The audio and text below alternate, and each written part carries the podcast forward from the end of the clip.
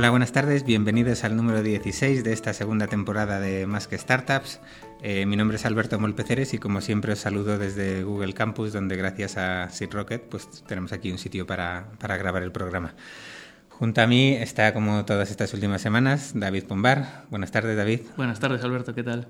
Muy bien. ¿Cómo, ¿Qué me cuentas de Tomás? ¿Nos ha dado pasado reporte esta semana? Pues eh, seguimos con nuestro reto de, Tomás. Esta semana parece que sí que ha salido a entrenar y, y se ha ejercitado un poco.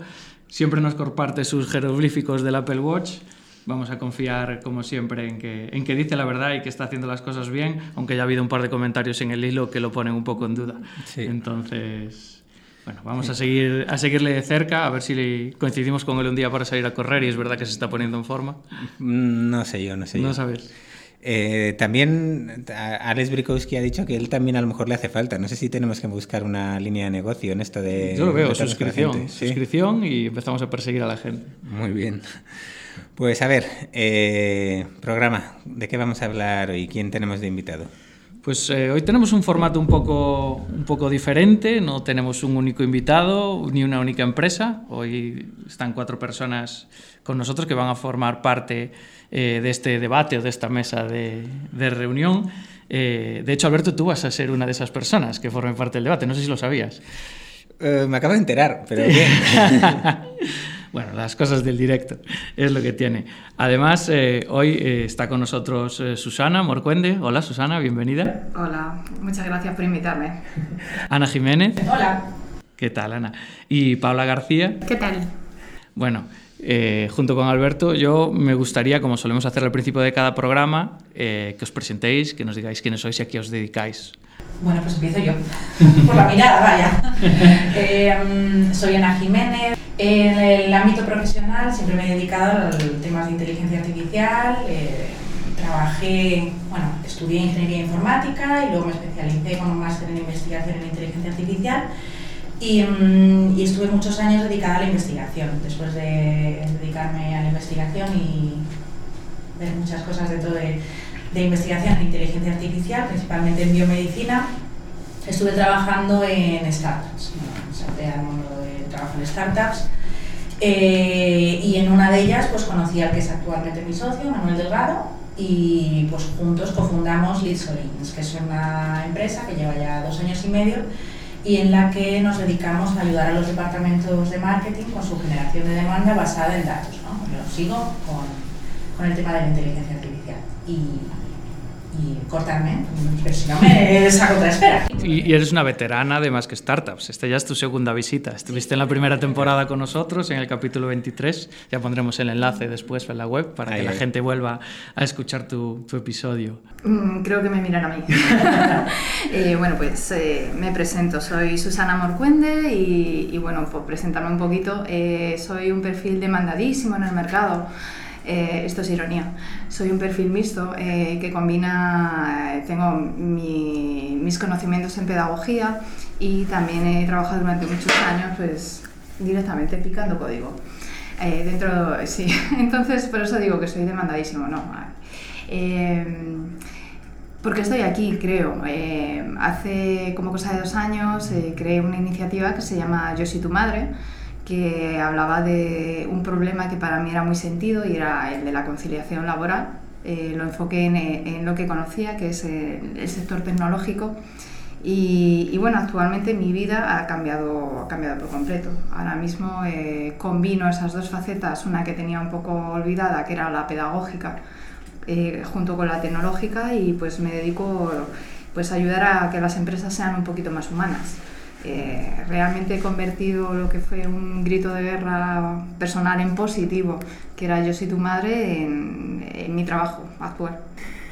Pues yo soy Paola García y soy CEO de Chepli, que es una startup residente aquí en Campus Madrid, y soy ingeniera también de telecomunicaciones y en mi vida profesional pues he pasado desde por multinacionales como Telefónica y más de a estar en Irlanda de freelance trabajando por mi cuenta que aprendí un montón a montar mi propia startup con mi socio que es Carlos Azaustre, compañero de universidad.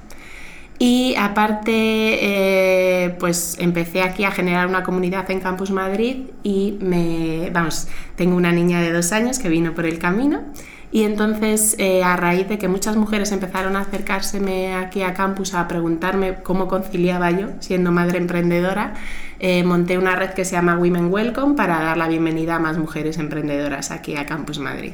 Y a través de esa red he recogido muchísima feedback de muchas mujeres sobre diversidad y tecnología. Aparte doy eh, charlas como ponente técnica, he estado por Europa y Estados Unidos este último año.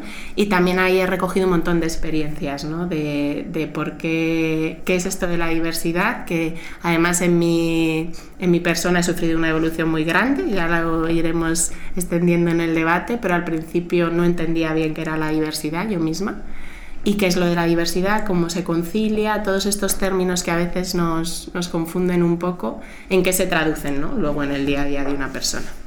Así que encantada de hablar con vosotros de todo esto.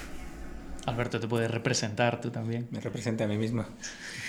eh, pues bueno, yo básicamente pues es monté Besepa, que es como mi tercera empresa. Eh, entonces llevo como 13 años emprendiendo. Marido de emprendedora, padre de futuro emprendedor, seguro. Actual, actual emprendedor. Actual emprendedor, sí, sí, ya, ya, ya me la lía en el cole con eso. Eh, y también, bueno, hoy sí que como hemos andado un poquito corriendo, pues eh, nos hemos dado cuenta que iba a quedar una mesa un poquito rara, solo con invitadas mujeres, entonces también he dicho que... Hemos invitado a hombres, pero no han podido venir. Sí, sí, sí. Pero bueno. Lo cual ya... Sí, sí, sí, pero bueno, eso, eso es un poquito todo. Eh, entonces, vamos a empezar para, con todo esto. A mí hay una cosa, si queréis, y yo lanzo la primera pregunta, aunque tendría que hacerlo David, pero como, como estoy acostumbrado, pues ya me, me, sale sin querer, lo siento.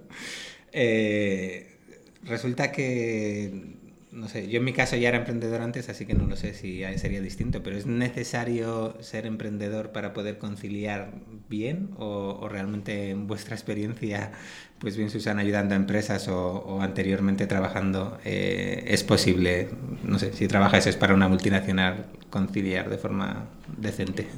Está claro que si nos, si nos atenemos a la situación actual de cómo están las empresas trabajando hoy, desde luego cuanto más vayas a, cuanto más eh, te orientes en la escala de cómo te puedes gestionar el tiempo en un lado está la empresa que te calenta la silla y en otro lado pues el trabajar por objetivos y el no tener que andar mmm, trabajando para calentar la silla. Cuanto más te orientes en ese lado de trabajar por objetivos y sacando de forma ágil pues, las tareas que hay que hacer en el trabajo, pues más fácil te resulta gestionar el tiempo del que dispones. ¿no? Entonces, eso si nos atenemos a la situación actual hoy en España, donde yo creo que la mayoría de, las empresas tiran hacia el lado de calentar la silla, pues sí, sí, desde luego hay que emprender para buscarse otra forma de hacer las cosas. Pero vamos, seguro que Susana... Bueno, eh, bueno sí. Eh, a ver, eh, el leitmotiv de, de, creación de Yo soy tu madre, ese, ese WordPress con muñequitos molones, o sea, alta tecnología, eh, era el que justamente yo intentaba buscar un sitio donde trabajar con, eh, con ciertas medidas de conciliación. Eh, había descubierto en mi yo interior de, este, de, que para mí era muy importante en mi familia poder conciliar y también me apasionaba mi trabajo. me di de tortas bastante con el mercado y, y, dije, ¿por qué esto es así? ¿Por qué es tan difícil encontrar empresas tecnológicas donde conciliar? Si yo he estado en algunas que se puede y en otras que no. Entonces, eh, con Yo soy tu madre, pues eh, justamente dije, tienen que salir a la luz. Vamos, vamos a sacarlas, vamos a, a, ver qué es lo que hay, porque yo sí que me he encontrado que con esto de la conciliación, como es algo muy personal, se pasa muy mal.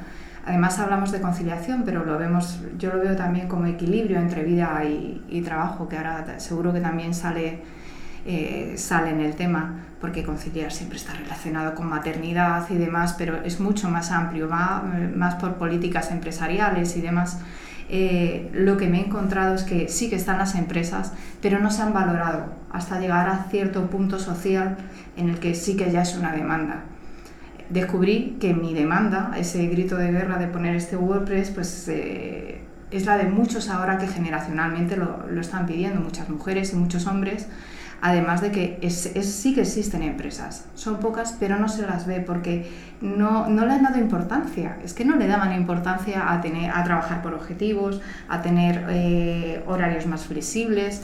Era como, como algo que, que, hasta que no se ha visto que hay una demanda social y que realmente hay un mercado, no están viendo la posibilidad de, de diferenciarse. Mm. Y, pero para mí, para mí sí que las hay, eh, pero están sumergidas. Y sí que espero que, que al aflorar surjan muchas más y otras muchas que donde no se hace eh, intenten equipararse y, y, ver qué tienen que cambiar. En mi opinión, todo va relacionado con, si os pregunto ahora mismo, eh, pensar en alguien productivo, lo que nos viene a la mente, ¿no? que es una persona eh, que dedica muchísimas horas a su trabajo, va ligado a número de horas, más productividad, cuando se ha visto que no es así, pero es lo que nos viene a la cabeza, que deja aparte todo lo que tiene que ver con la emoción, y ahí viene la familia también, ¿no? porque para, tenemos en, en, la mente, por lo menos en España, que para ser productivos hay que estar como muy concentrado, como yo siempre le llamo muy gris, ¿no? ahí muy enfocado en una sola cosa. Y por eso todo lo que tenga que ver con la parte más de emociones, de querer estar con tu familia el tiempo que tú consideras que es necesario y demás, eh, se ve como algo negativo. Entonces, mm, hasta que eso no cambie, y no solo en las multinacionales o por cuenta ajena, también pasa en el mundo startup. Yo que me llevo ya dos, dos años y medio, tres, eh, también se relaciona muchas veces el estar más horas con el tener la super startup y ir a tener más éxito, cuando yo siempre digo, y es cierto, que yo soy mucho más productiva desde que soy madre y dedico menos horas, pero sé que las que dedico tienen que ser a, a 120% y estoy en muchos más sitios, comunico mucho mejor y, y, estoy teniendo mejores resultados que antes. Entonces, creo que hay que hacer un cambio de paradigma hacia eso. Más horas, además, es que está en los estudios. ¿no? En España es el país que más horas se trabaja y menos productivos somos. Pero hasta que no cambiemos esa figura en nuestra mente, de que todo lo que tenga que ver con emoción y tal es negativo en el trabajo, no vamos a evolucionar tanto en el mundo por cuenta ajena como en el emprendimiento. ¿Y creéis, por ejemplo, que influye mucho, eh, bueno, bueno, obviamente la respuesta es sí, ¿no? Pero eh, se lo puedo contar en mi caso. Es decir, yo eh, ya tenía empresa cuando, cuando tuve a mi hijo en el 2008. eh, y eso obviamente al final, nosotros además hubo determinadas circunstancias y además pues básicamente los tres primeros años me ocupé yo del el, no sé, 75% del tiempo y eso pues obviamente repercutió en la empresa pero eso hace que ahora mismo, por ejemplo, pues más de la mitad de la gente que ha pasado por, por BSEPA, por mi empresa, con hijos pequeños, uno o dos los que han sido o, que han nacido estando en la empresa, no sé, yo ni siquiera me he planteado en algún momento dado que eso era un problema al decir, oye, y estoy hablando de chicos encima, ¿eh? todos, ¿eh? No, eh, las chicas todavía no, pero los chicos. Eh, oye, no, es que tengo que ir a reunión en el colegio, tengo que en la guardería, no, es que estaba enferma y no sé, es un punto en el que también como lo has vivido y sabes que además, pues eh, si eres un mínimamente profesional, esos objetivos, sabes que los cumples cuando, cuando sea, pues tampoco es mayor problema, ¿no? Pues yo creo que has dicho dos cosas muy importantes. Por una parte, que cuando lo has vivido, hay muchas veces que uno lo tiene que vivir, cualquier tipo de cuestión que hablemos, para darse cuenta de cómo es, porque a mí me pasó en mi evolución antes de ser madre. Yo, por ejemplo, cosas relacionadas con la palabra diversidad o solo para mujeres, en mi caso al ser mujer, las tenía como eso es súper negativo, ¿no? Yo no me voy a meter ahí, nunca me ha costado, por ejemplo, como ingeniera integrarme y eso yo lo relaciono con que en mi familia siempre se vio mm, de manera muy natural el mundo de la tecnología. Mi padre es ingeniero y siempre nos habló a mi hermano y a mí igual. O sea que el vivirlo o escuchar muy bien, que es a lo que voy, a alguien que lo haya vivido es fundamental para entender un problema. Y después yo estuve en un taller, ahora que estoy muy metida en estos temas de diversidad, en una multinacional, hablando así como estamos hablando hoy y uno de los eh, trabajadores hombre allí presente me dijo, eh, ¿sabes que yo en la entrevista no me atrevía a decir que era padre? Y luego ya cuando me cogieron dije, oye, ¿habrá algún problema eh, si voy a recoger a mi niño al, al colegio? Y fue la primera vez que me di cuenta, o sea, no es que no me haya dado cuenta, ¿no? que es una cuestión de todos, que a los hombres también nos pasa el tener cierto temor a la respuesta social y en el ámbito profesional de decir, tengo esa parte emocional de familia, ¿qué pasa si tengo que hacer eso? ¿no? Entonces es una cuestión de todo el mundo, sí, yo creo que, que hay que hablarlo mucho para que a ningún otro padre ni madre le dé miedo ¿no? decir que es padre o madre en una entrevista de trabajo. Es que es, es así de duro, pero es así, es lo que pasa a día de hoy todavía. Mira, lo que pasa es que a veces te encuentras la actitud eh, en el entrevistador, digamos. ¿no? Hace poco todavía me lo comentaba un, un amigo que había ido a una entrevista en una gran consultora, era un puesto de cierto nivel, un puesto directivo, y en medio de la entrevista eh, la persona que iba a ser su jefe le preguntó si tenía cargas familiares. Mm. Que cuando, a, mí me suena muy a cuéntame. o sea, esa la época. palabra carga. Entonces salió de la entrevista y estábamos hablando de este tema y me lo contó y los dos decíamos, pero esto es como muy antiguo, ¿no? Lo de las cargas familiares. Y la persona que se lo había preguntado era alguien que no supera los 45 años. Mm. Y dices tú, pues a lo mejor no estamos en el punto que creemos que estamos. Es eso, que hablamos mucho de conciliación, en mi opinión, de diversidad. Y estamos en un momento positivo porque las empresas se han dado cuenta que no solo éticamente, sino económicamente compensa hacerle caso a esto de la diversidad, que se obtienen mejores resultados y se tienen equipos diversos.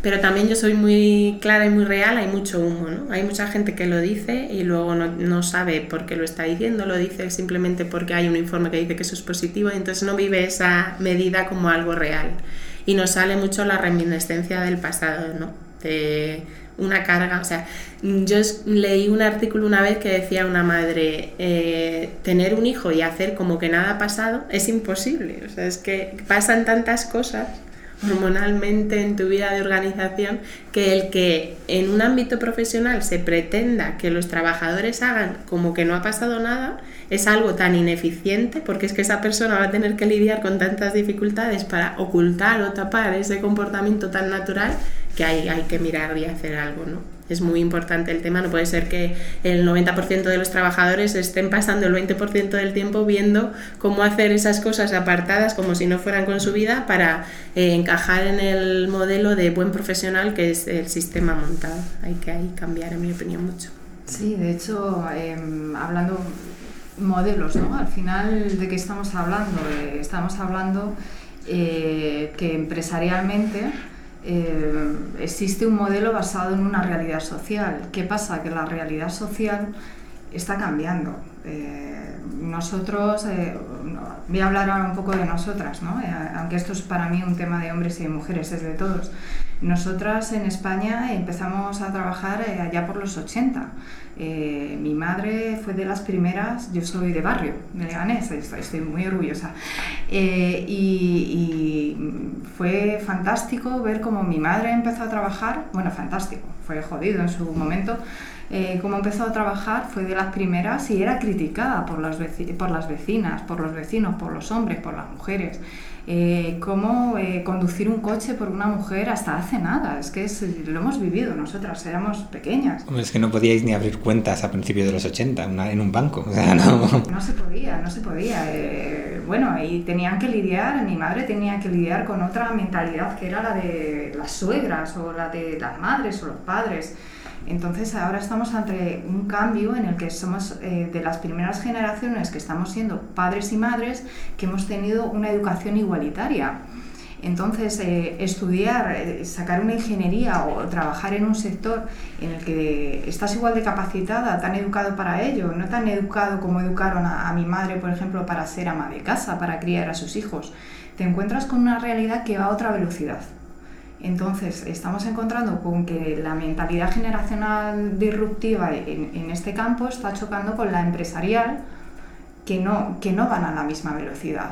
¿Por qué se están acelerando? ¿Por qué vemos en debates, esta es, esta es mi opinión, pero por qué vemos debates acalorados en Twitter, que si feminismo, que si chicas, que si... ¿Por qué está todo tan, tan candente? Pues bajo mi opinión es porque, porque tiene que ser así porque nos ha tocado generacionalmente. Estamos, eh, estamos planteando el, cambio que, con el que nos hemos encontrado, porque somos la, primera generación de profesionales que nos estamos encontrando con unos techos de cristal y con unas paredes, de plomo que eh, por educación no nos resistimos a eh, convivir con ello. No hemos sido educadas para convivir con, con dejar nuestro trabajo cuando somos madres los hombres no habéis sido educados, ahora que, estáis cuidando de vuestros hijos también, no habéis sido educados para, perder, para perderos la paternidad. para eh, estar 14 horas en una oficina manteniendo a la familia porque sois el cabeza de familia. No estamos en esas ya. Entonces el tejido industrial, eh, empresarial, es el que va a otra velocidad. Y hay un choque, hay un choque evidente. De todas formas, yo no limitaría el tema de la conciliación a la paternidad y la maternidad. Tampoco. De hecho, en ese caso, no lo limitaría, ya limitando, limitando a la maternidad. Que parece que eh, el tema de la conciliación es mm. cosa de mujeres, mm. únicamente, ¿no? De mujeres madres, además. Eh, no, o sea, al final es un cambio de todo, es un cambio, mm, yo pienso además como informática, em, la tecnología es una herramienta que hoy en día permite muchas otras cosas, pero hay gente que no, mm, no utiliza, o sea, que no tiene la tecnología en su vida, en sus, en sus trabajos, sino que simplemente a lo mejor le gusta salir a las 5 de la tarde para poder dedicarse a, a rascarse la barriga. Y a mirar al techo, a lo que sea a lo que sea, al final le gusta tener una vida eh, eh, fuera. Yo creo que es un cambio de todo y, todo es lo que debe cambiar, no únicamente las empresas tecnológicas, no únicamente... No, no, o sea, todo, sí, todo, sí es cierto, eh, el tema de la, la variable niños sí que es una variable más compleja, o sea, tú no puedes decir, tengo un pico de trabajo, voy a dejar al niño dos meses. No. Igual que te dejo el de gimnasio dos meses, no. El, niño sigue estando ahí, hay que gestionarlo, pero todo debe alinearse. O sea, las empresas deben tener unos horarios más flexibles, eh, los colegios deben tener unos horarios más flexibles, más tal. Eh, los, los, gimnasios, los, todo, mm. todo al final debe ser más moldeable, no tan rígido. El otro día estuve en otra charla que me invitaron sobre diversidad en startups y tecnología y era un viernes a las 7 de la tarde, ¿no? Entonces se extendió hasta las 9 o así y yo fue una de las cosas que dije, digo, estoy hablando de diversidad cuando debería estar con mi niña, ¿no? O sea, lo hago en casos puntuales porque el tema me interesaba, pero la, la mm, comentario recurrente es que si no lo hago a las 7, no tengo, por ejemplo, en un evento que pasa mucho, afluencia porque la gente no puede ir, hay que ir cambiándolo, ¿no? A, a lo mejor un viernes lo pones a las 5 y ese primer viernes no va tanta gente, pero luego es que es cierto que es todo un conjunto, hay que ir cambiando. Lo que si no se hace nada, o sea, si siempre se ponen las reuniones a las 7, nunca va a cambiar nada, ¿no? Y además una cosa que has mencionado tú de sobre si es de hombres y mujeres, yo soy mucho en este tema de trabajar la empatía, ¿no? de entender cómo se siente el otro. Y os voy a contar una anécdota porque mi socio en la startup es el padre de mi hija también, mi pareja.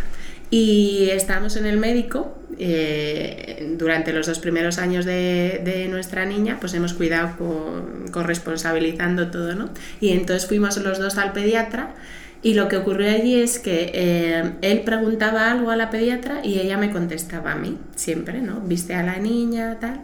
Y cuando salimos él me dijo, ¿te has dado cuenta de que solo te miraba a ti, te contestaba a ti? Yo le dije, ya, sí, no sé qué. No le di mucha importancia.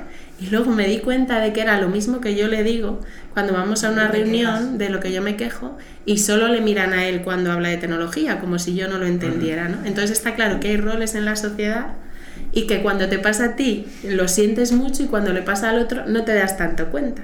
Y yo me di cuenta de, cómo hay que ejercitar esa empatía en ese caso, ¿no? Viendo a mi socio, a mi pareja y al padre de mi hija diciéndome que también ahí había una desigualdad, que él quería cuidar y no le estaban mirando porque no, no estamos en la sociedad acostumbrados al papel de cuidador. Él no tiene por qué conciliar, ¿no? No, sí, pero que son roles que, como dice Susana, estamos cambiando y cuando cambias una cosa que se ha hecho durante muchos años de una manera determinada, hay ciertos choques con los que tenemos que lidiar y en este caso yo creo que siempre abogo por remar todos en el mismo sentido y hablar mucho. Si no se habla y no se genera debate, al final es un problema más o menos silenciado, que se cree más o menos resuelto y que al final hablando y escuchando a gente eh, te das cuenta de que no está para nada resuelto, que estamos empezando a andar por el camino y que hay mucho que hablar y trabajar. De, hecho, Ana, comentabas lo de, eh, lo de conciliar no solo padres y madres. Y bueno, esa, esa es una gran batalla. Eh, mejor amiga es, la gran batalla. Yo no tengo hijos, ¿qué pasa? Es que tengo que tener hijos para poder conciliar, para poderme pedir una reducción de jornada, para poder mm, mm, pedir un horario flexible, ¿qué pasa? No, no tengo y, es cierto, tiene toda la razón. Al final hay que ir a las bases, o sea, eh, ¿por qué hablamos de conciliación padres y madres? Porque tenemos unas leyes que están hechas para eso, o sea, cuando se crearon las primeras leyes de, eh, los derechos de lactancia o los derechos de maternidad y paternidad, están, esas eh, leyes perdón, están, están hechas basadas en el, en el estereotipo, de la mujer cuidadora, la mujer que tiene que dedicar eh, tiempo al cuidado de sus hijos. Entonces, sacar a, las propias leyes la apoyan, el propio Estado la apoya, las empresas lo recogen. ¿Qué es lo que te va a ofrecer una empresa cuando dices conciliar? Lo que la ley la ampara. Yo no creo que estemos en el punto todavía, ni, nuestros políticos todavía, de cambiar ese punto. Van mucho más despacio. Si hablo de dos velocidades, de sociedad, empresa, ya si, si metemos al factor político, eh, ya va, esa ya es la tercera velocidad, arrastrando como los caracoles.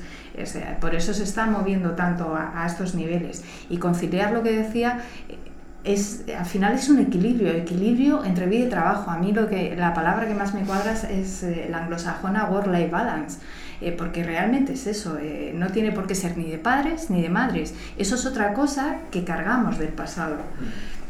Conciliar es tener una vida plena y un trabajo pleno, siendo quien seas. Por eso Paola habla de diversidad o sea, siendo quien seas, seas padre, seas madre, tengas un caballo al que cuidar, tengas que rascarte la barriga, mm, tengas cualquier cosa, eh, estamos tendiendo hacia, hacia, afortunadamente en este primer mundo, hacia un modelo en el que podemos decir, la persona está en el centro en el trabajo. Yo estoy trabajando por ello, eh, porque la persona sea la base del negocio. Pero todo eso es un cambio brutal.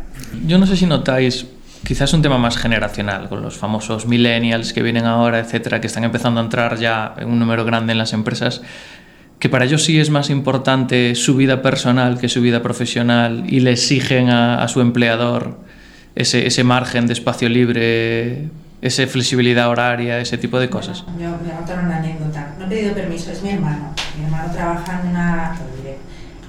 ¿Se puede decir, no? Sí, sí, sí. Trabaja en eh, es una empresa tecnológica, tal. Cuando fue a la entrevista y volvió, él me dijo, ¿tienen horario? Salen a las 3. Y yo le dije, ¿pero cuánto cobras? Dije, no, lo sé. Salen a las 3. Salen a las 3. Bueno, y aparte le añadió, y tienen... Son un friki, son un friki de Star Wars y tal, que también es muy friki pero, pero son ese tipo de cosas que, la gente joven viene un poco pidiendo y es lo que, lo que busca. Es que los, los departamentos de recursos humanos se están volviendo muy locos intentando conseguir... ¿Cómo haces cuando los managers de tu empresa son de... Vienen de, vienen de un mundo y tienen una cultura y de repente la gente a la que quieres y necesitas contratar te está exigiendo eso.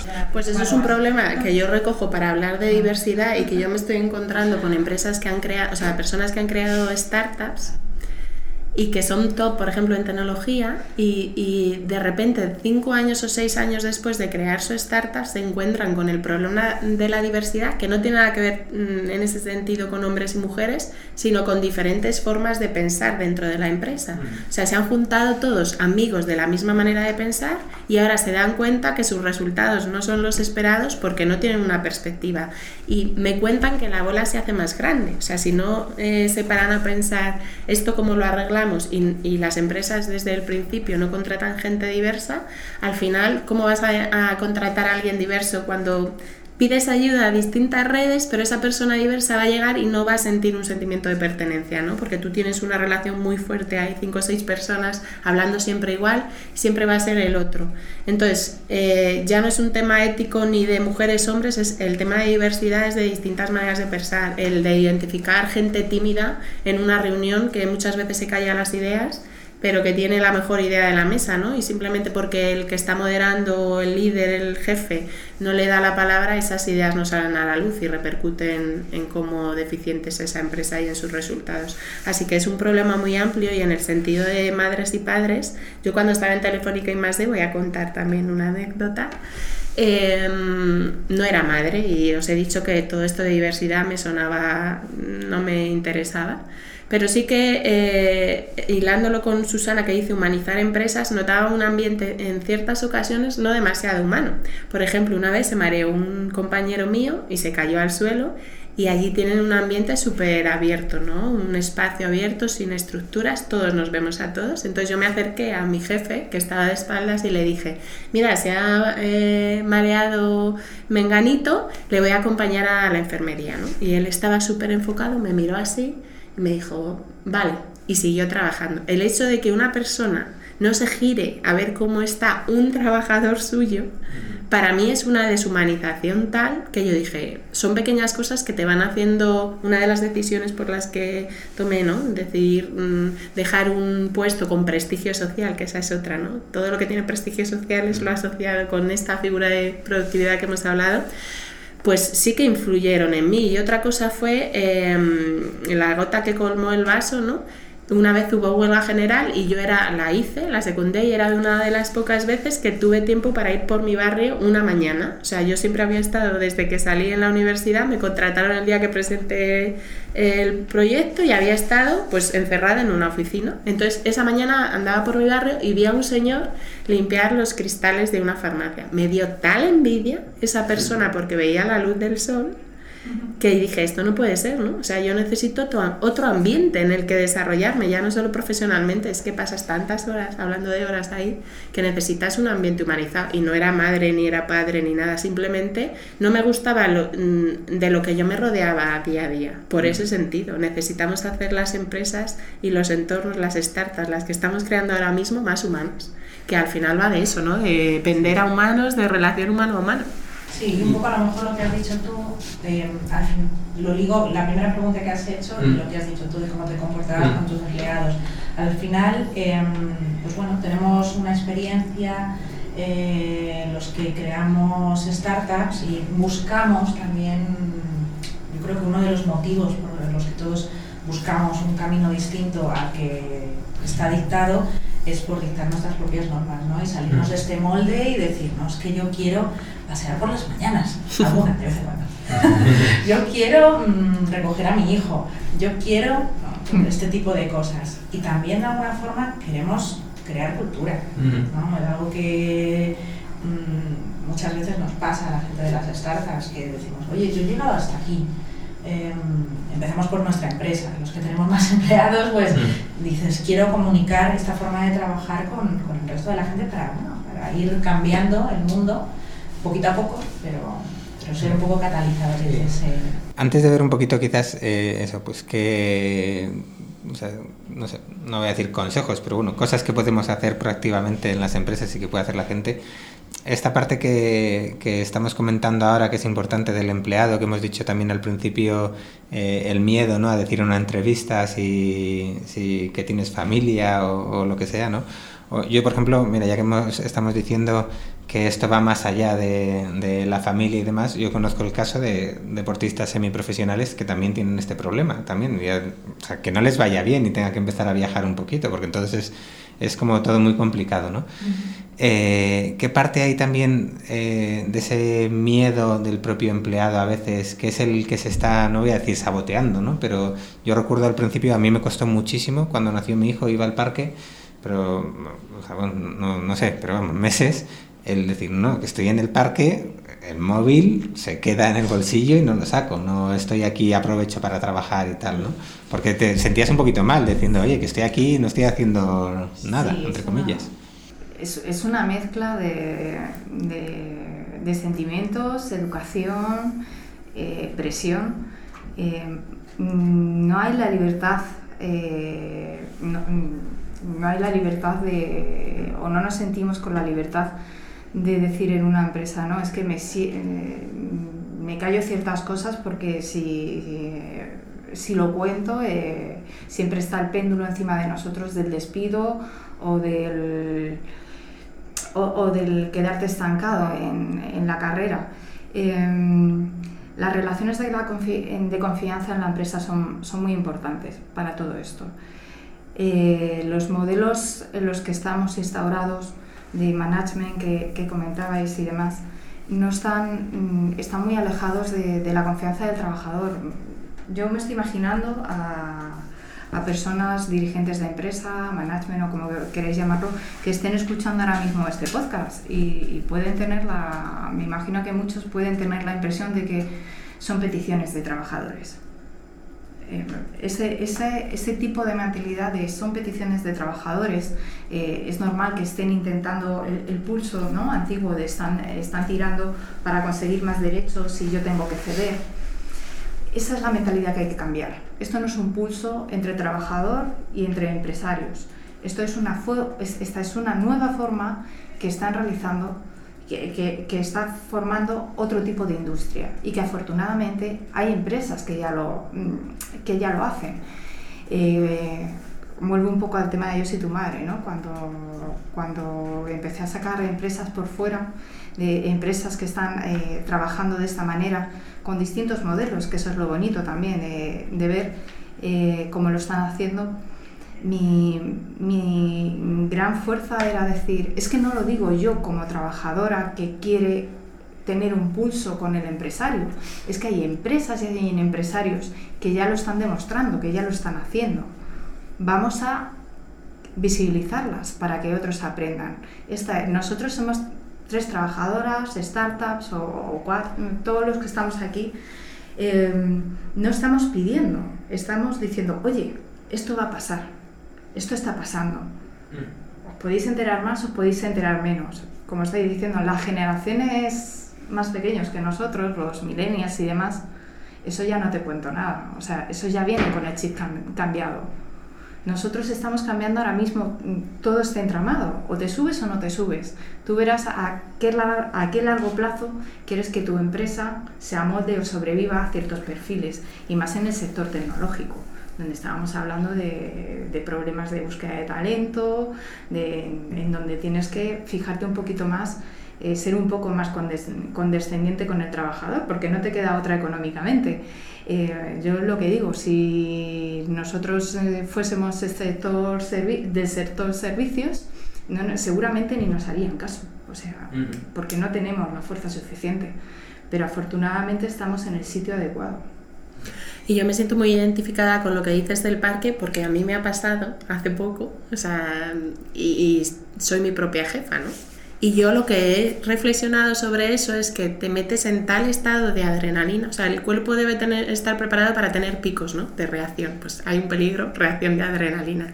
Pero en este mundo, también en las startups pasa que se nos vende que tiene que ir todo tan rápido, tan rápido, tanta competencia, tienes que no sé qué, tienes que crecer, crecer, crecer, métricas pues al final tu cuerpo se mete en ese, es lo que yo creo, se mete en ese modo de adrenalina on y no puedes salir. Y en esos momentos tú dices, joder, tengo 10 minutos, pero yo también estoy ¿eh? contestando emails al cocinero, hasta que me di cuenta de que no me gustaba para nada que mi hija mirara el móvil, pero lo que veía era su madre enganchada totalmente ahí y tuve que desconectarme de esa adrenalina. No sabes lo difícil que es. ¿eh? Tardé por lo menos un mes en siendo consciente de que eso me pasaba, salirme de esa especie de work alcoholic, de esa adrenalina que no me dejaba ir despacio y disfrutar una hora jugando. Que, que, no lo hacemos mucho, jugar, ¿no? Y eso es algo que nos pasa a todos y, que arrastramos a nuestro alrededor. Si le pasa al, al, jefe de un equipo, pues se lo va a trasladar al otro, ¿no? Y uno es mismo es el que tiene que reflexionar de esto me está pasando a mí. Sé actuar de otra manera en un ambiente profesional que no sea el de empujar, empujar, empujar y venga, venga, que yo puedo por 200 porque otra vez somos humanos, o sea, está bien tener buenos resultados, pero las cosas a veces, ahora estoy leyendo y a veces lo menciono, ¿no? Movimiento Slow Startup. No sé si estoy con Slow Startup o no, pero sí que sé que quiero hacer cosas de manera distinta, que no sea simplemente multiplicar métricas, ¿no? Generar valor, tener resultados, pero tener una vida y no te creas que es fácil, todavía estoy balanceando a ver si eso es posible en el mundo startup actual. Así que otra reflexión que lanzo para ahí. Yo te diría que sí se puede, yo te diría que sí se puede y que, que, cuesta, pero que sí se puede. O sea, mi hijo ya tiene nueve años, entonces ya es otra cosa, y, pero entonces, aunque solo sea porque le tienes que llevar los partidos de baloncesto y tal, pues desconectas de otra forma, pero incluso a la hora de de hacer deporte, otras cosas para, para tener equilibrio en, en, todos los ámbitos de tu vida, pues ese esfuerzo, porque esa parte que estamos hablando, perdón, esta parte que estamos hablando de la empresa también aplica en casa, es decir, o sea, que yo quiera hacer deporte con mis amigos, pues es lo que es. Y tengo que buscar el momento para hacerlo y tengo que conciliar con mi, con mi señora esposa para encontrar el momento y que eso no afecte a la familia. Y cuando dices conciliar, dices 7 de la mañana del domingo. Siete, siete y media de la mañana de los domingos, sí. Le damos da- es, bueno, eso es una tontería, pero bueno, nos juntamos, los primeros que nos juntamos a correr los domingos éramos todos padres y nos juntamos a las siete y media para llegar a las nueve, nueve y media a casa con el desayuno y preparado justo cuando se están levantando, no afecta a la familia en nada. Y los que no somos padres conciliamos Vosotros de rebote. conciliáis con nosotros. No, pero bueno, no, no, no sé de dónde empezar, pero ah, bueno, que sí, que se puede y que, que nos vamos haciendo mayores. Sí, que no es solo en la empresa, que también es en la familia, que es algo que yo noto también, ¿no? Que al final es que queremos ser personas equilibradas y ser personas equilibradas no es solo trabajo y familia, sino dentro de la familia, yo con mi socio pareja, padre de mi hijo, tengo ahí también mis más y mis menos en cuál es tu espacio, cuál es el mío, cuál compartimos, cuál compartimos profesionalmente y que todo eso sea equilibrado, No ¿no? se puede vivir sin calendario. Bueno, eso, Alberto hace dos años en la primera TergoConf, eh, David Bonilla le invitó a dar una charla, no sé si estuvisteis en el evento. Eh, David Bonilla le invitó a dar Ah, una ah, charla. Hay, hay vídeo, pondremos el vídeo. Ah, hay vídeo, cierto, lanzaremos el vídeo. Y se supone que era un evento de internet, tecnología, negocios online, y Alberto fue y habló de conciliación.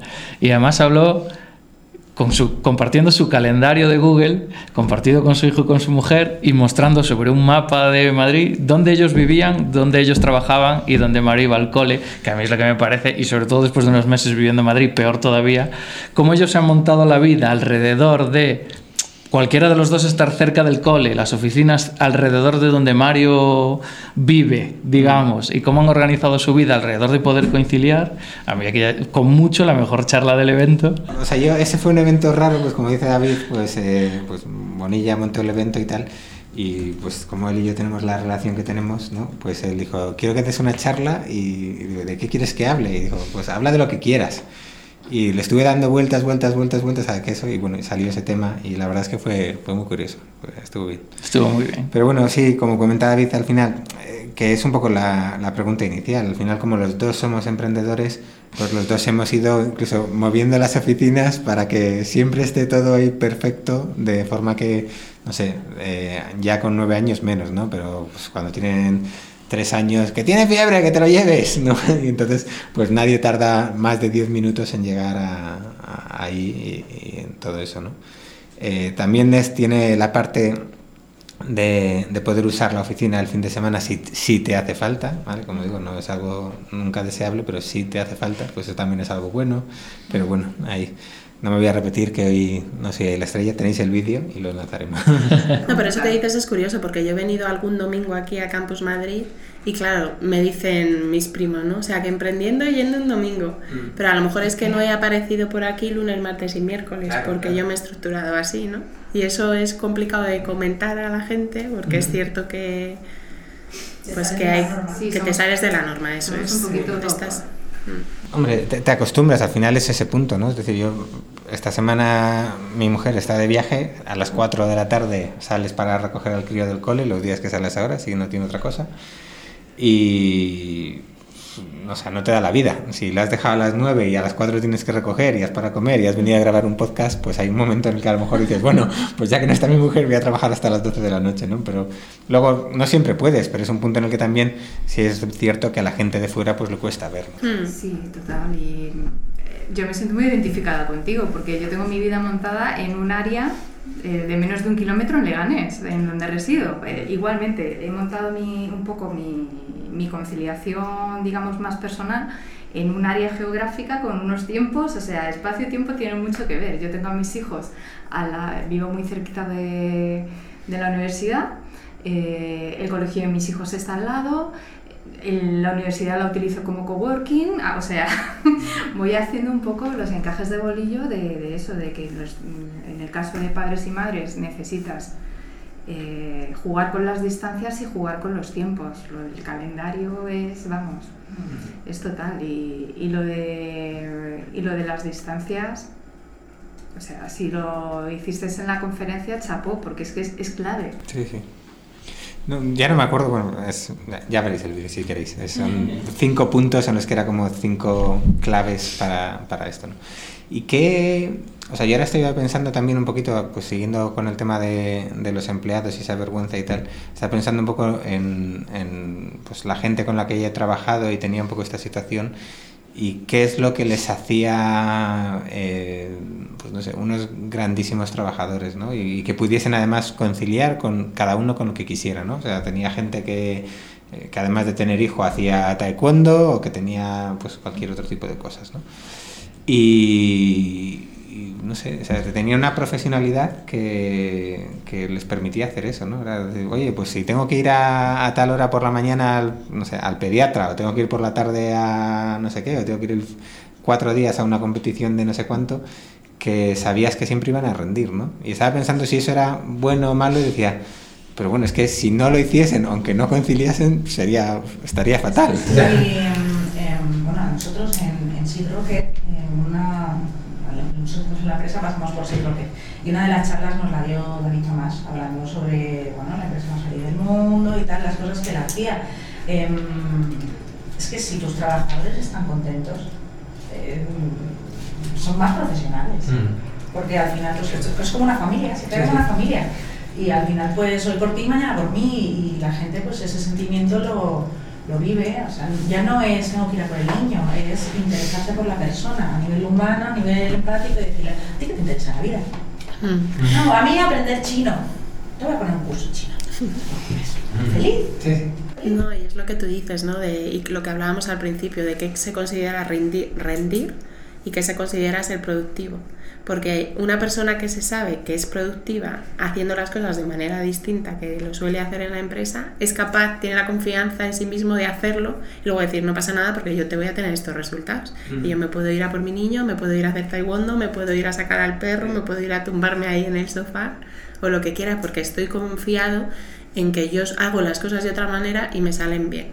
Lo que creo que hay que cambiar es los de arriba, que sean capaces de percibir esas cosas, porque sí que veo a mi alrededor mucha gente que intenta hacer ese cambio, ser más creativo, y el feedback no es tan positivo porque la gente rehace al cambio, ¿no? Entonces, si me ha servido siempre así, si, si me ha ido bien subcontratando en el mundo tecnológico, ¿no? Subcontratando siempre a los empleados, aunque no se sientan muy, mm, o parece que me va bien, ¿no? Muy incluidos en la empresa, bueno, pues sigo ese camino y a tirar millas. Pues oye, prueba a hacer las cosas de otra manera, prueba a dejar a la gente que confía en ella misma hacer las otras cosas de otra manera y observa. Es algo que hacemos mucho en las startups, ¿no? Observar, pivotar al usuario, no sé qué. Y sin embargo, con la relación de los empleados muchas veces nos cuesta, nos cuesta cambiar patrones y deberíamos hacer lo mismo, deberíamos pivotar un montón al liderar equipos, porque creo que nadie tiene la clave, pero escuchar mucho y ser muy empático y, y ver qué funciona mejor, creo que es clave para la empresa de uno también, cómo va a añadir valor ahí. pero es un poco lo que decía Susana antes, ¿no? De generar esa relación de confianza. El problema es hasta qué punto ese, ese líder, ese manager, ese empleador de, es capaz de, generar esa confianza y después de, de, confiar el tiempo suficiente para que eso llegue a funcionar. Tú no puedes llegar un día, contratar a una persona nueva y decir confío en él. no es humano. Eso, tú contratas a alguien, has hecho un proceso de selección, pero la acabas de conocer y al fin y al cabo. Y cuesta confiar en la gente. Por X o por Y porque te hayan defraudado antes o porque no, pero poner toda la confianza y cuando tienes tu empresa y es tu niño y tal, ponerlo en manos de otra persona a veces cuesta mucho y puedes creer mucho en los horarios flexibles, pero de repente cuando alguien se levanta a las tres y media y dice, bueno, nos vemos mañana, quedas así como, mm, sí, pero, pero no, pero me parece bien, pero... Mm, ah, y, te pasas media hora dándole vueltas la cabeza, ¿no? Entonces, al final somos muy humanos y muy viscerales en este tipo de cosas. al miedo a lo desconocido, ¿no? Esto no lo he hecho nunca, voy a ver, aunque me salga mejor o peor, voy a tenerle aquí hasta las 7, que eso es lo que siempre se ha hecho y parece que no va mal. Coño, es que a lo mejor puede ir muy bien. Si te tragas ese miedo ese día y, ciertamente piensas un poco más a largo plazo, ¿no? Porque esto no funciona a corto plazo. Hombre, yo creo que esa parte de que hemos comentado antes de trabajar por objetivos, aunque a veces es algo que, o sea, trabajar por objetivos no significa simplemente poner un numerito y decir, oye, tienes que haber, sobre todo en el mundo de la tecnología, no puedes decir, oye, tienes que haber hecho 38 líneas de código nuevas hoy, ¿no? Pero sí que, o sea, en mi caso, por ejemplo, eh, sea, todo el mundo te lo dice porque es normal, porque es importante que todo el mundo esté informado. Vamos, yo pongo en el calendario si voy a ir a recoger al crío o hago cualquier otra cosa que sea un poco fuera de lo normal, pero o sea, a mí no me pedían permiso para tengo que ir al pediatra, pues te lo dicen porque también sabes que luego van a cumplir, ¿no? Yo me imagino que también en una empresa quizás más grande es más complicado, pero tiene más que ver porque la gente que va a ir a calentar la silla te la va a calentar sí o sí. Es decir, esté las horas que esté, no va a rendir. Y tú a lo mejor lo que tienes miedo es decir, oye, pues que, no sé, si me calienta la silla en su casa va a ser peor. Pues no lo sé. Si, si ese empleado no te funciona, es que no te va a funcionar ni de una forma ni de otra. No sé, no Sí, es un, es un cambio para ambas partes, tanto empleador como empleado. O sea, ni nosotros estamos educados, o sea, ni, ni, la parte de managers está educada normalmente eh, en cifras en, en este tipo de, de, nuevas formas de hacer, ni los trabajadores igualmente en estas nuevas formas de trabajar. Eh, la innovación también surge mucho del modelo pequeño, ¿no? Habláis del modelo startup que, que, es más asumible, que casi te conoces tú a tú, porque eh, al, ser tan personalizado, al tener una base en la persona, el número también parece que influye, parece que es importante.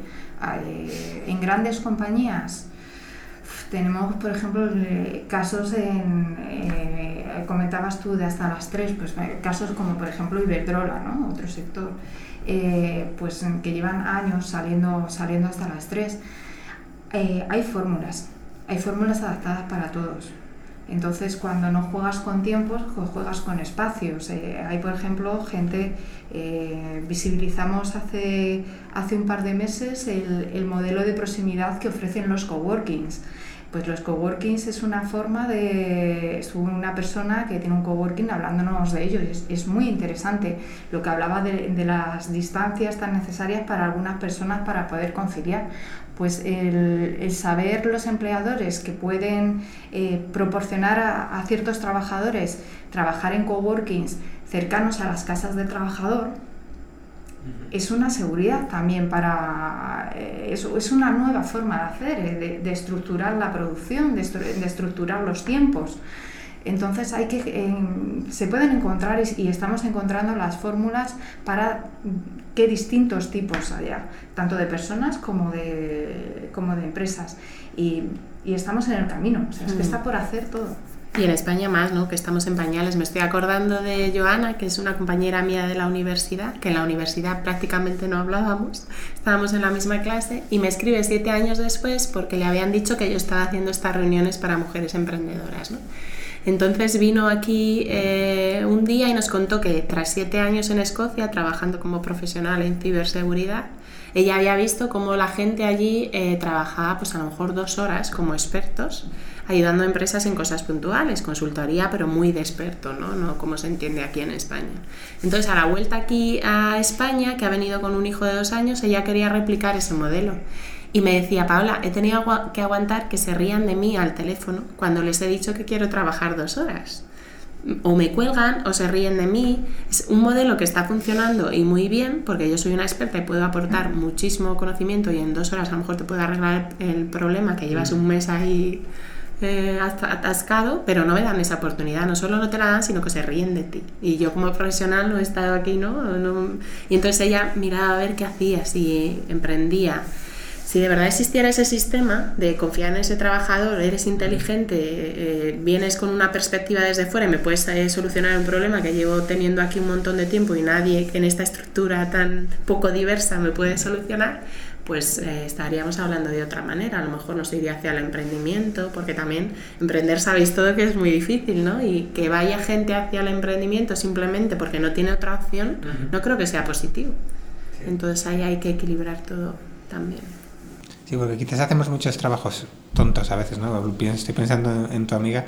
Yo recuerdo la primera vez que lo vi cuando, cuando vivía en Alemania en consultoría que, llegaban eso, pues llegaban unos expertos y planteaban el proyecto y hacían sus dibujos y tal, y había alguien que eso lo documentaba, hacía las fotos y lo enviaba por ahí para que alguien hiciese la presentación, ¿no? Y es decir, y piensa aquí y digo, no, no, pues yo me imagino a ese experto que está sentado en la oficina hasta las 7 de la tarde con el PowerPoint, ¿no? Y, y que a lo mejor eso, hay formas en las que dices, ¿no? Si es que hay gente eh, que puede trabajar de una forma que no es necesario, ¿no? Y eso es importante también. Y la gente más brillante que yo he conocido es gente que trabaja esas dos horas, no porque no quiera dedicar más horas, sino porque su cerebro funciona así. Es que tenemos que pensar en que hay mucha gente que no es capaz Mm, organizativamente a sentarse delante, a mí me pasa, ¿no? no porque sea más o menos brillante, pero me pasa eso, sentarme delante de un PowerPoint, es que de verdad, aunque me pagáis dos millones, volviendo a qué te motiva, no te mm. lo hago pero conozco a la gente más brillante, en un momento determinado te da la idea, te la suelta, te resuelve un montón y luego que otra persona lo ejecute, el mm. PowerPoint o lo que sea.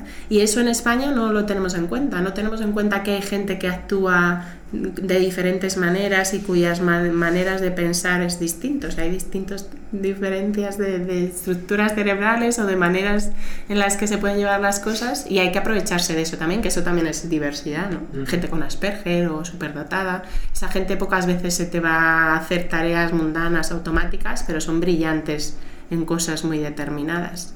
Todavía falta mucho camino, pero ojalá en un futuro cercano se tenga en cuenta, por el bien de las empresas y de sus rendimientos, todo este tipo de perfiles diversos. Así que estamos volviendo ahí al final que es importante que las empresas cambien la forma de, eh, de pensar, de afrontar el trabajo, de su relación con los trabajadores.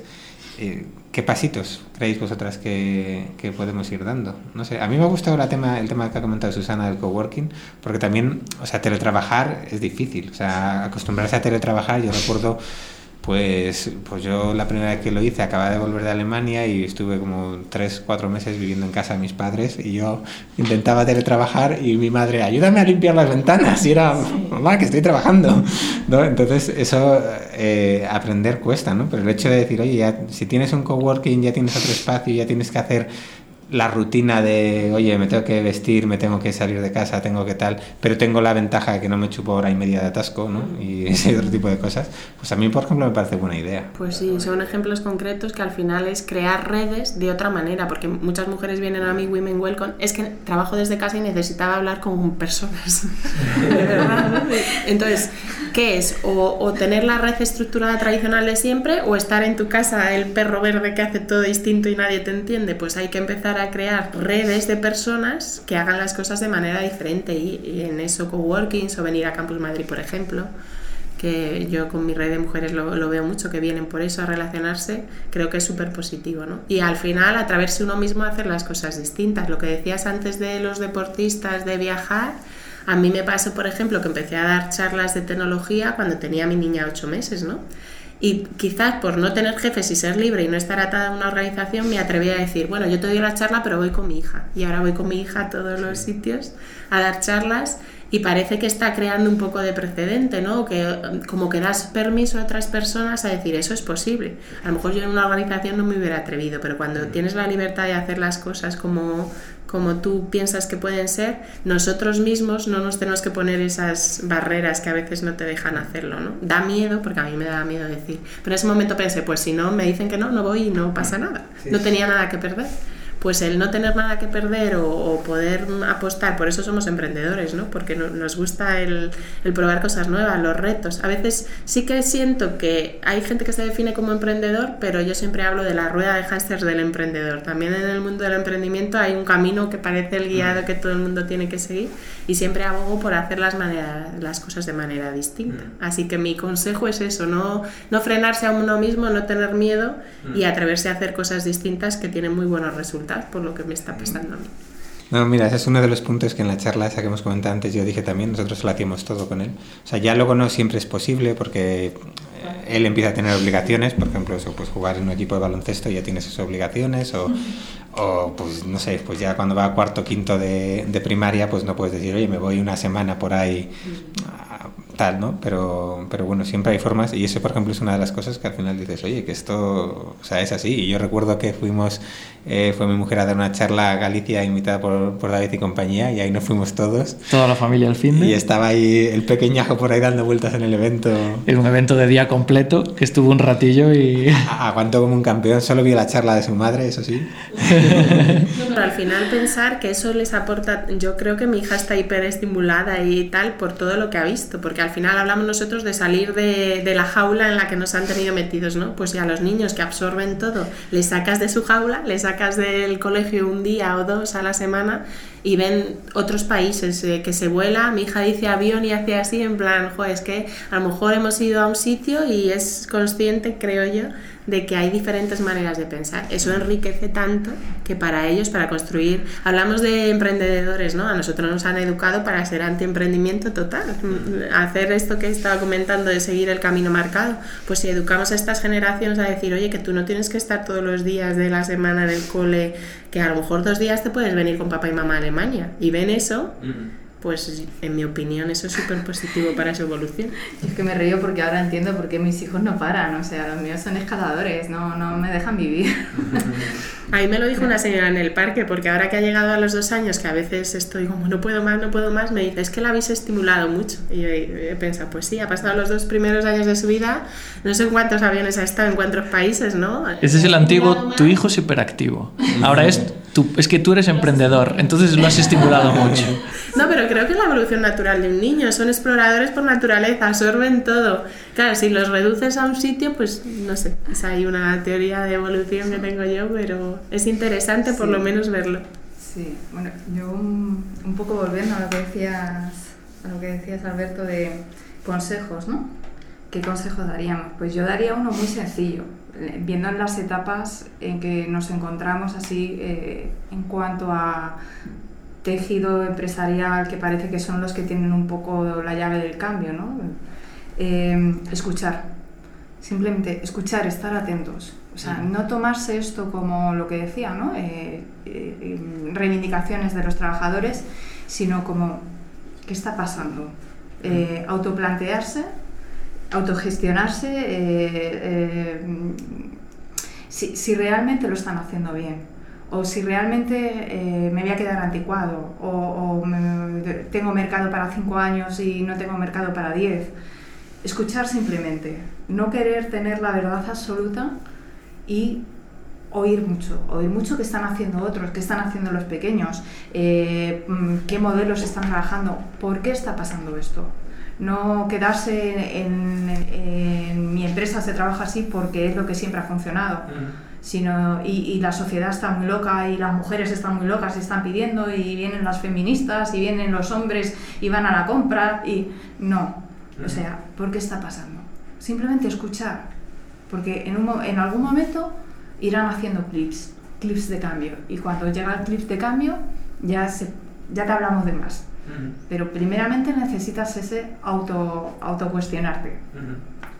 No, estaba pensando en eso y, o sea, la palabra consejo siempre es un poquito peligrosa, ¿no? Y fea. Pero estaba pensando eso, pues como ejemplos, ¿no? Y eso que estabas comentando, pues eso, sí. O sea, igual que nos formamos en cuestiones técnicas o en cuestiones de gestión o en cuestiones de tal, pues formarnos un poquito en esto, en ver ejemplos, en Yo soy tu madre otro, cosas que hace la gente, pues a lo mejor no todas te aplican, no todas son iguales, ¿no? Pero que, que, que aquel que tiene un mínimo de responsabilidad sobre algo que tenga que tenga el interés en, ver qué está sucediendo, ver qué hacen otros, ver qué puede aplicar a su empresa, ¿no? a su grupo, a su... Y eso es algo que las startups hacemos cuando ves qué hacen los competidores, ¿no? O cómo vendes tu producto. Observar mucho. Copiar lo bueno y dejar al lado lo malo. Porque no aplicamos ese mecanismo que hacemos para vender y para autoformarnos, como tú dices, en todas las áreas, a las relaciones humanas que estamos siguiendo patrones que nos han venido dados porque no los cuestionamos o no vemos qué funciona, qué no en otros países, en otros tipo de organizaciones. Aquí a campus sí que vienen empresas grandes. Yo siempre digo, quieren copiar el entusiasmo y eso no se puede. Antes, antes cuando comentabas el tema de que estabas en el parque con el WhatsApp o contestando correos, lo que me estaba viniendo a la cabeza en ese momento es el, sí, tú estás en el parque y eres la emprendedora, pero probablemente tus empleados, que son los que están al otro lado del WhatsApp o al otro lado del correo, también están en su tiempo libre. Entonces, cuando tú, como líder de un equipo, como dueño de una empresa, como lo que sea, mandas un email un sábado, estás obligando a una persona al otro lado a que te responda o por lo menos a que lea un email un sábado, ¿no? Y yo creo que es una dinámica y sobre todo los que estamos con la mentalidad de ir a 200 por hora y las métricas y vender y tal, no caemos y es súper perjudicial para, para, esa cultura que queremos imponer y que ha llegado a países, como hablabais de, de, ver cosas fuera, como Francia, que ha prohibido que se envíen emails los fines de semana, emails de trabajo, ¿no? Entonces, sabemos que nuestros políticos no van a llegar a eso porque no saben ni que existe el problema, pero pero sin llegar nosotros a ese nivel, ¿qué hacemos? ¿Eliminamos el WhatsApp del trabajo? Yo voto a favor ya. Eh, no notificaciones los fines de semana. A mí la parte, y los que somos tecnólogos somos peores que, que, otras industrias, pero con mucho. Lo tenemos tan fácil que caemos todo el día en leer el correo antes de meterte en la cama. Ya de paso respondes ese correo. Te levantas y vuelves a leer un correo y envías un mail a las 7 de la mañana. Y que al final... Desde la cama, ¿eh? Así, en horizontal.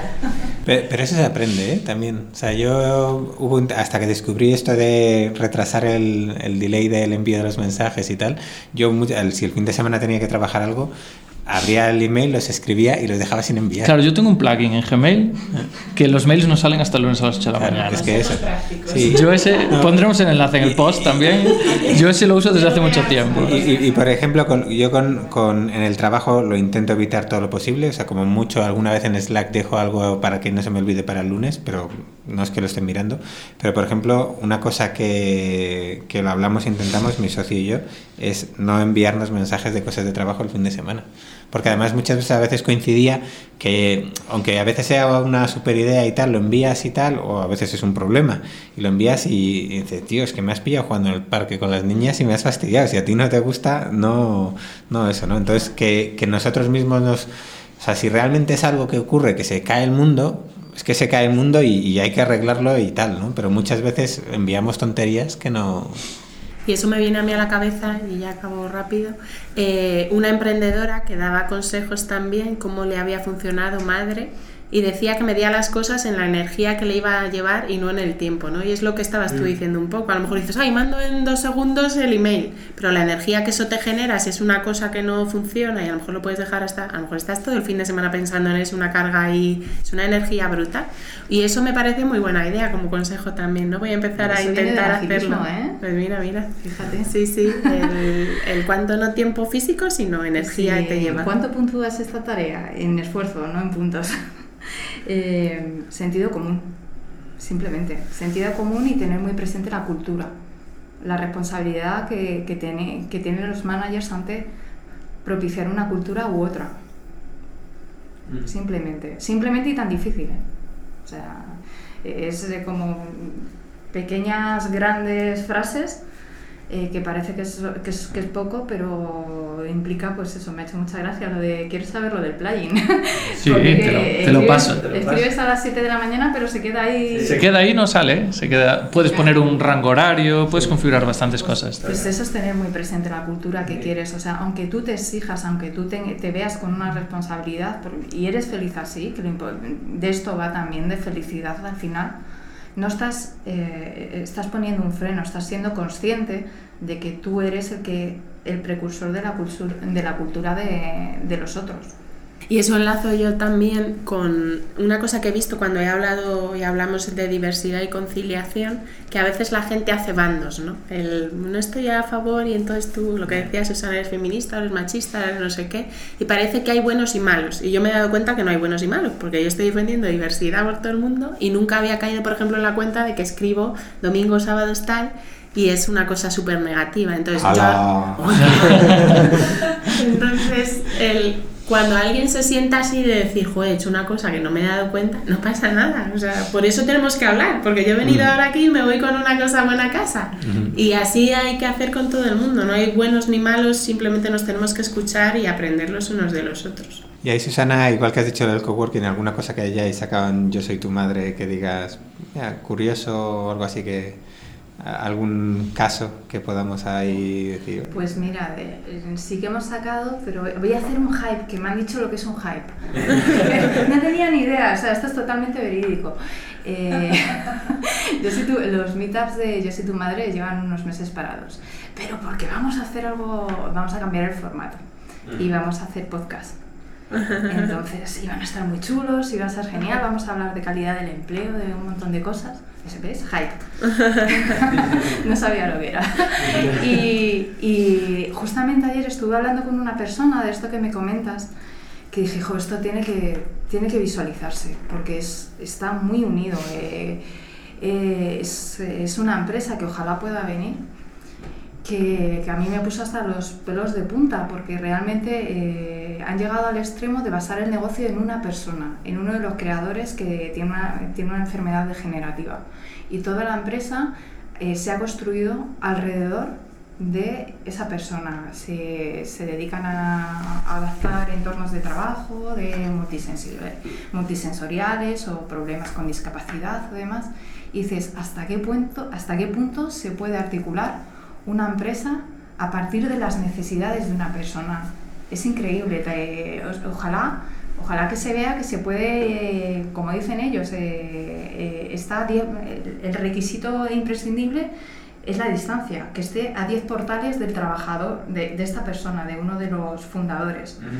Hay tantos modelos por, por, visualizar, tantas cosas por aprender que, que funcionan, que es que exportan una barbaridad, que es que son eh, un montón de trabajadores, que es que tenías que ver la persona con la que yo hablé, que era una trabajadora, lo entusiasmada que estaba, o sea, que, que, mm, jefe, eh, manager o como quieras llamarlo, no quiere ver eh, cómo esta persona contactó conmigo sin, sin, que nadie le dijera nada para vender su empresa contentísima y hasta la muerte, ¿sabes? Un trabajador hipermotivado en un modelo de negocio que, que yo no había visto hasta ahora. O sea, que mm. está hecho por y para esa persona y de la que surge todo un modelo de negocio, exportan y demás.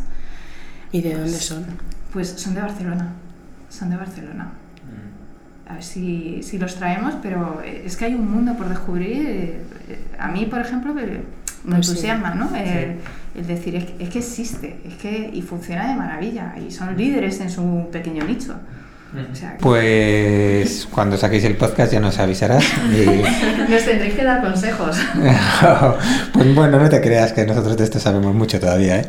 Aún estamos aprendiendo a chufar los sí, Sí, sí, sí. Todavía además tenemos que pedir más que cuando la gente nos escuche y tal, que menos fab y más retweet y tal, ¿no? porque ahí, a ver si cala, porque luego hay, hay... La lucha por la audiencia es muy jodida. ¿eh? bueno, eh pues no sé, yo creo que podemos ir cerrando. Sí. Eh, muchas... La verdad es que muchas gracias a las, a las tres y a Alberto también por compartir sus anécdotas. Hoy no ha habido ni consultoría ni chascarrillo del abuelo Molpe. ¿Cómo que no? Como solemos hacer. Te he contado de todo. Bueno, luego os da un poquito de consultoría, que es la tradición que tenemos en la casa. y sobre todo muchas gracias por contarnos vuestras experiencias y yo creo que era un tema que le teníamos muchas ganas. Esperamos haber ayudado a muchos emprendedores y no emprendedores y ayudar a que todo el mundo esté un poquito más cómodo en su entorno de trabajo y en su vida personal.